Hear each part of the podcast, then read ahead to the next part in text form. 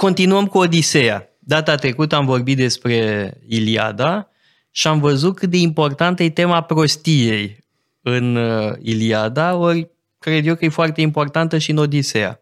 Pețitorii sunt niște nătărăi. Da, niște ticăloși, niște secături. Ticăloși de proști ce sunt. Da.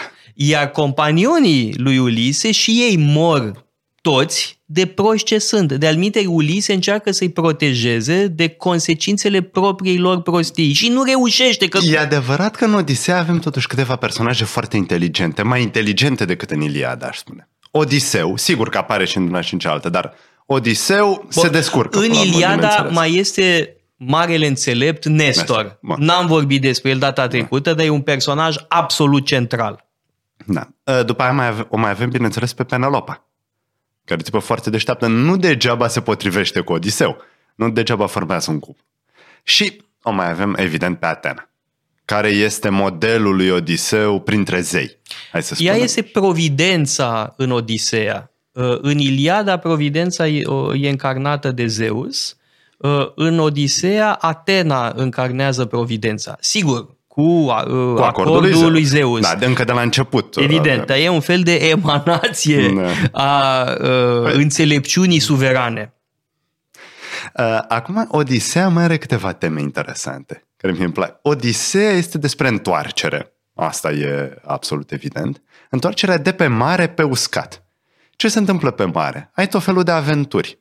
Totul este în flux, nimic nu este stabil. Odiseu trece prin tot felul de peripeții și trebuie să ajungă pe pământ, unde s-a terminat distracția. Acolo e de muncă. Acolo trebuie să se ocupi de agricultură, trebuie să te ocupi de creșterea animalelor. Ai o situație uh, stabilă acasă, uh, nu? Deci trebuie să reintri în uh, cursul firesc al vieții. Deci este o recuperare a traiului normal.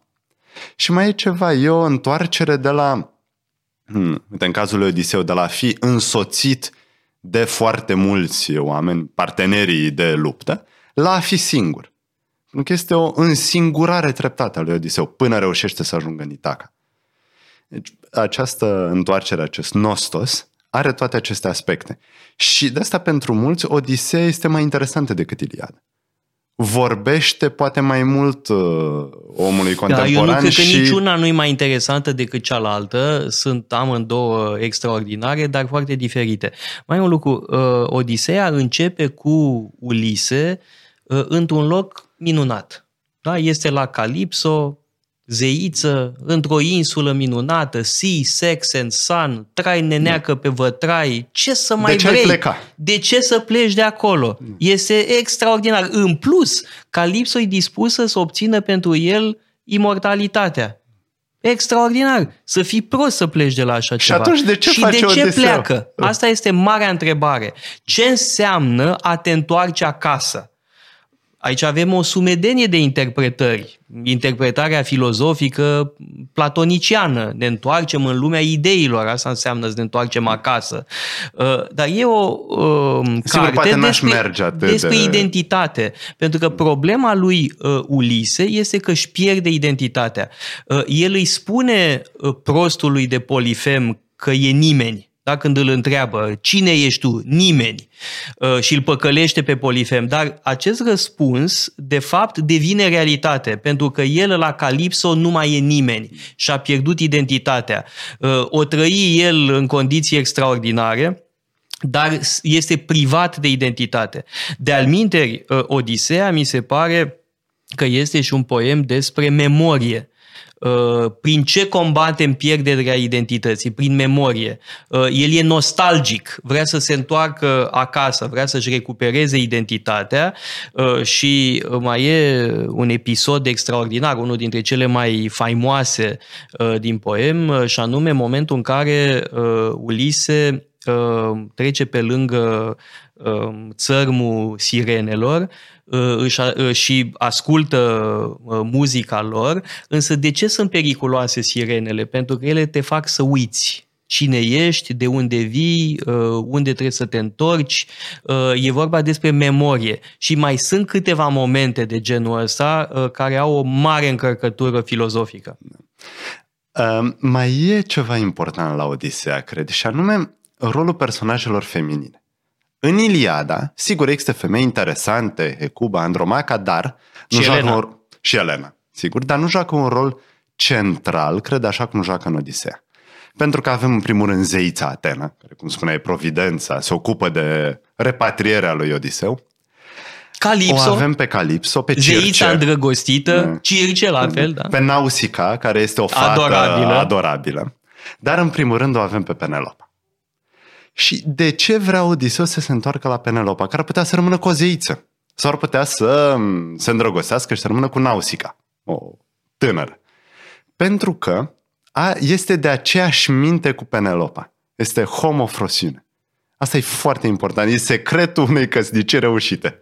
Să gândești la fel. Deci acest om atât de inteligent, care este poliutropos, poliumetis, cum îi tot spune Homer, care se descurcă peste tot, vrea să aibă o parteneră de viață care să fie exact ca el.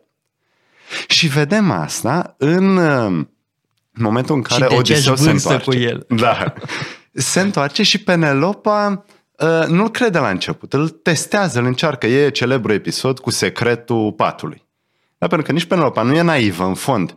Cum poți să te aperi, fiind femeie, nu avem foarte multă forță, cum poți să te aperi de o gașcă de proși și de ticăloși uh, pețitorii? Fiind extraordinar de inteligent și îmbobinându-i pe pețitori. Deci Penelopa este un, uh, un model. A evocat recunoașterea celor doi, uh, Ulise și Penelopa, pentru că amândoi se testează da? Sunt foarte circumspecți unul cu altul.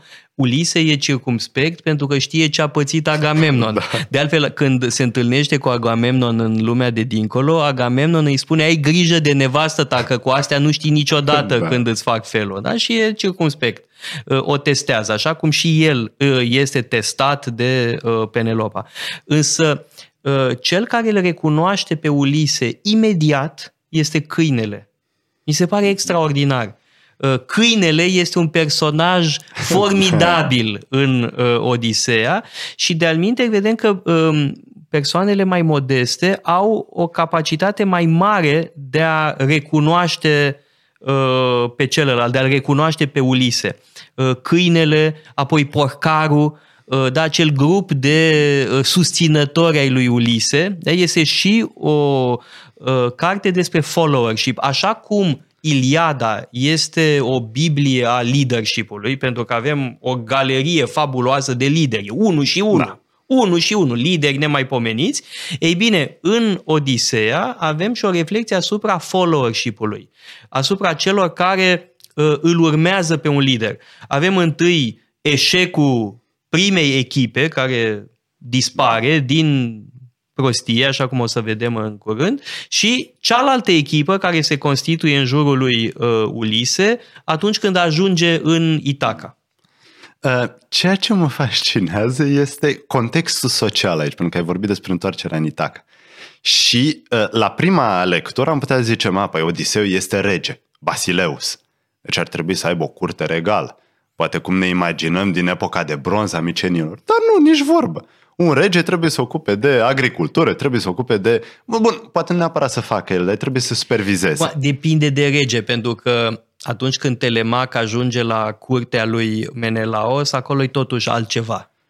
E da. alt nivel. Bun, sigur Menelaos și Agamemnon, sigur, dar nu sunt regii din vechime, regii din epoca de bronz. Asta ne spune ceva despre publicul pe care îl aveau da, De e bine să mergem și la Micene sau la Pylos uh, sau în da. alte da. locuri unde au fost cetăți miceniene pentru a ne da seama de contrastul dintre monarhiile miceniene și monarhiile din Iliada și Odiseea.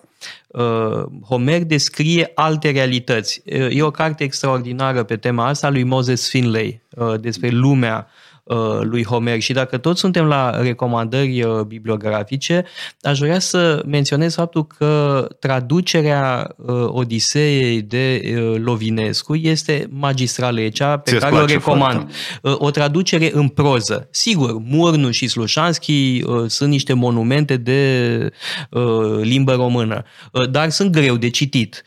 Dacă vrei să înțelegi cu adevărat Iliada și Odiseea, e bine să începi cu o traducere în proză proză. Pentru Odiseea avem traducerea lui Lovinescu. Lovinescu a făcut și traducerea la Eneida și apoi sunt traduceri în alte limbi.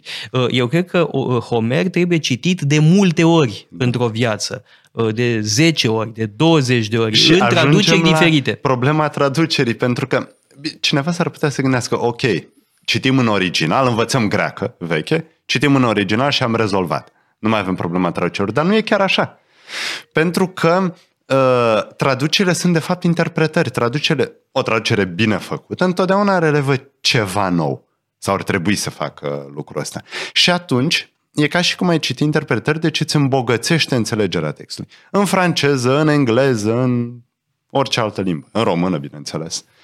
Uh, așa că eu nu cred că înțelegerea limbii originale, evident, este foarte importantă, dar nu rezolvă problema pe de întregul. Uh, și nu se întâmplă doar la Homer, și la Platon, evident, și, și la toți. oricare alt Da, text Kant. uh, clasic. Uh, aș vrea să revenim la povestea din uh, Odiseea și sunt două momente care mi se par foarte importante. Uh, spuneam că uh, companionii lui uh, Ulise mor de prostie. Uh, Ce se întâmplă? E vorba despre faptul că n-au fost în stare să-și controleze Burtihanul. Uh, pentru că știau, uh, Ulise le-a spus, da? să nu cumva să se atingă de uh, vacile zeului soare. Uh, știa de la Circe asta, da? să nu cumva să se atingă de vacile zeului soare și le-a spus și ei n-au rezistat. N-au putut să-și uh, controleze Burtihanul. Să știu că am multă înțelegere pentru Știu, de soțitoarele altfel, un moment, uh, Ulise Odisei. însuși are înțelegere pentru burtă. Uh, Pentru că în Iliada uh, e un moment foarte interesant uh, când Ahile vrea imediat să pornească la luptă și Ulise îi spune stai puțin să mănânce oamenii și după aia mergem la luptă. Deci Ulise înțelege nevoia uh, corpului. Uh, Corpul e un Ahile prieten. nu înțelege pentru că Pentru că Ahile este e... de Da. divin, semidivin. Da, semi- Însă uh, ei nu reușesc să se controleze, da? nu au temperanță, nu au self-control. Uh, și mai e un alt moment care indică același lucru și anume transformarea uh, companionilor lui Ulise în animale. Uh, episodul uh, cu Circe. Uh, pe Ulise nu reușește să-l transforme în animal pentru că la el rațiunea este dominantă. Uh, Sigur, are un antidot pe care l-a primit de la uh, Hermes. De acord. Numai că acel antidot simbolizează rațiunea. Ulise este uh, omul în care rațiunea domină și de aia nu poate fi transformat în animal. De fapt, Circe uh, îi transformă pe oameni în ceea ce sunt ei Le de fapt dezvăluie natura. le dezvăluie Asta natura. sunt. E un turnesol. Da. Pentru că cei mai mulți dintre noi, cei mai mulți dintre oameni sunt fie Da. porci, fie maimuțe, fie Da. rinoceri, fie mai știu eu ce. Dacă am fi răutăcioși, am zice că grecii vorbesc atât de mult despre temperanță și moderație, tocmai pentru că nu o au. Dar nu suntem răutăcioși, așa că nu o să spunem lucrul ăsta. Um, e interesant dacă e să comparăm eroii principali din Iliada și din Odiseea. În Iliada avem un semizeu. Și este interesant că Ahile nu se naște dintr-un mm, zeu și o muritoare, ci e invers. O muritoare, o, o zeiță și un muritor. Așa e și Eneas. Pe când, bun, Odiseu e pur și simplu un om, oricât de grozav ar fi el. Dar uh, faptul că Ahile se, este semizeu și se naște din inversiunea asta arată cât e de special. Da, sigur, Ahile are părțile proaste despre care am vorbit în episodul trecut, dar uh, iese din uh, rândurile oricui. De altfel, vom ajunge într-un episod ulterior să vorbim despre Hesiod și vom vorbi acolo despre uh, generația eroilor și ce înseamnă asta în gândirea greacă. Păi, rămâne să ne vedem data viitoare cu Hesiod. Uitați-vă pe site-ul paleologu.com, avem o sumedenie de cursuri pasionante și mai cu seamă o pleiadă de lectori excelenți.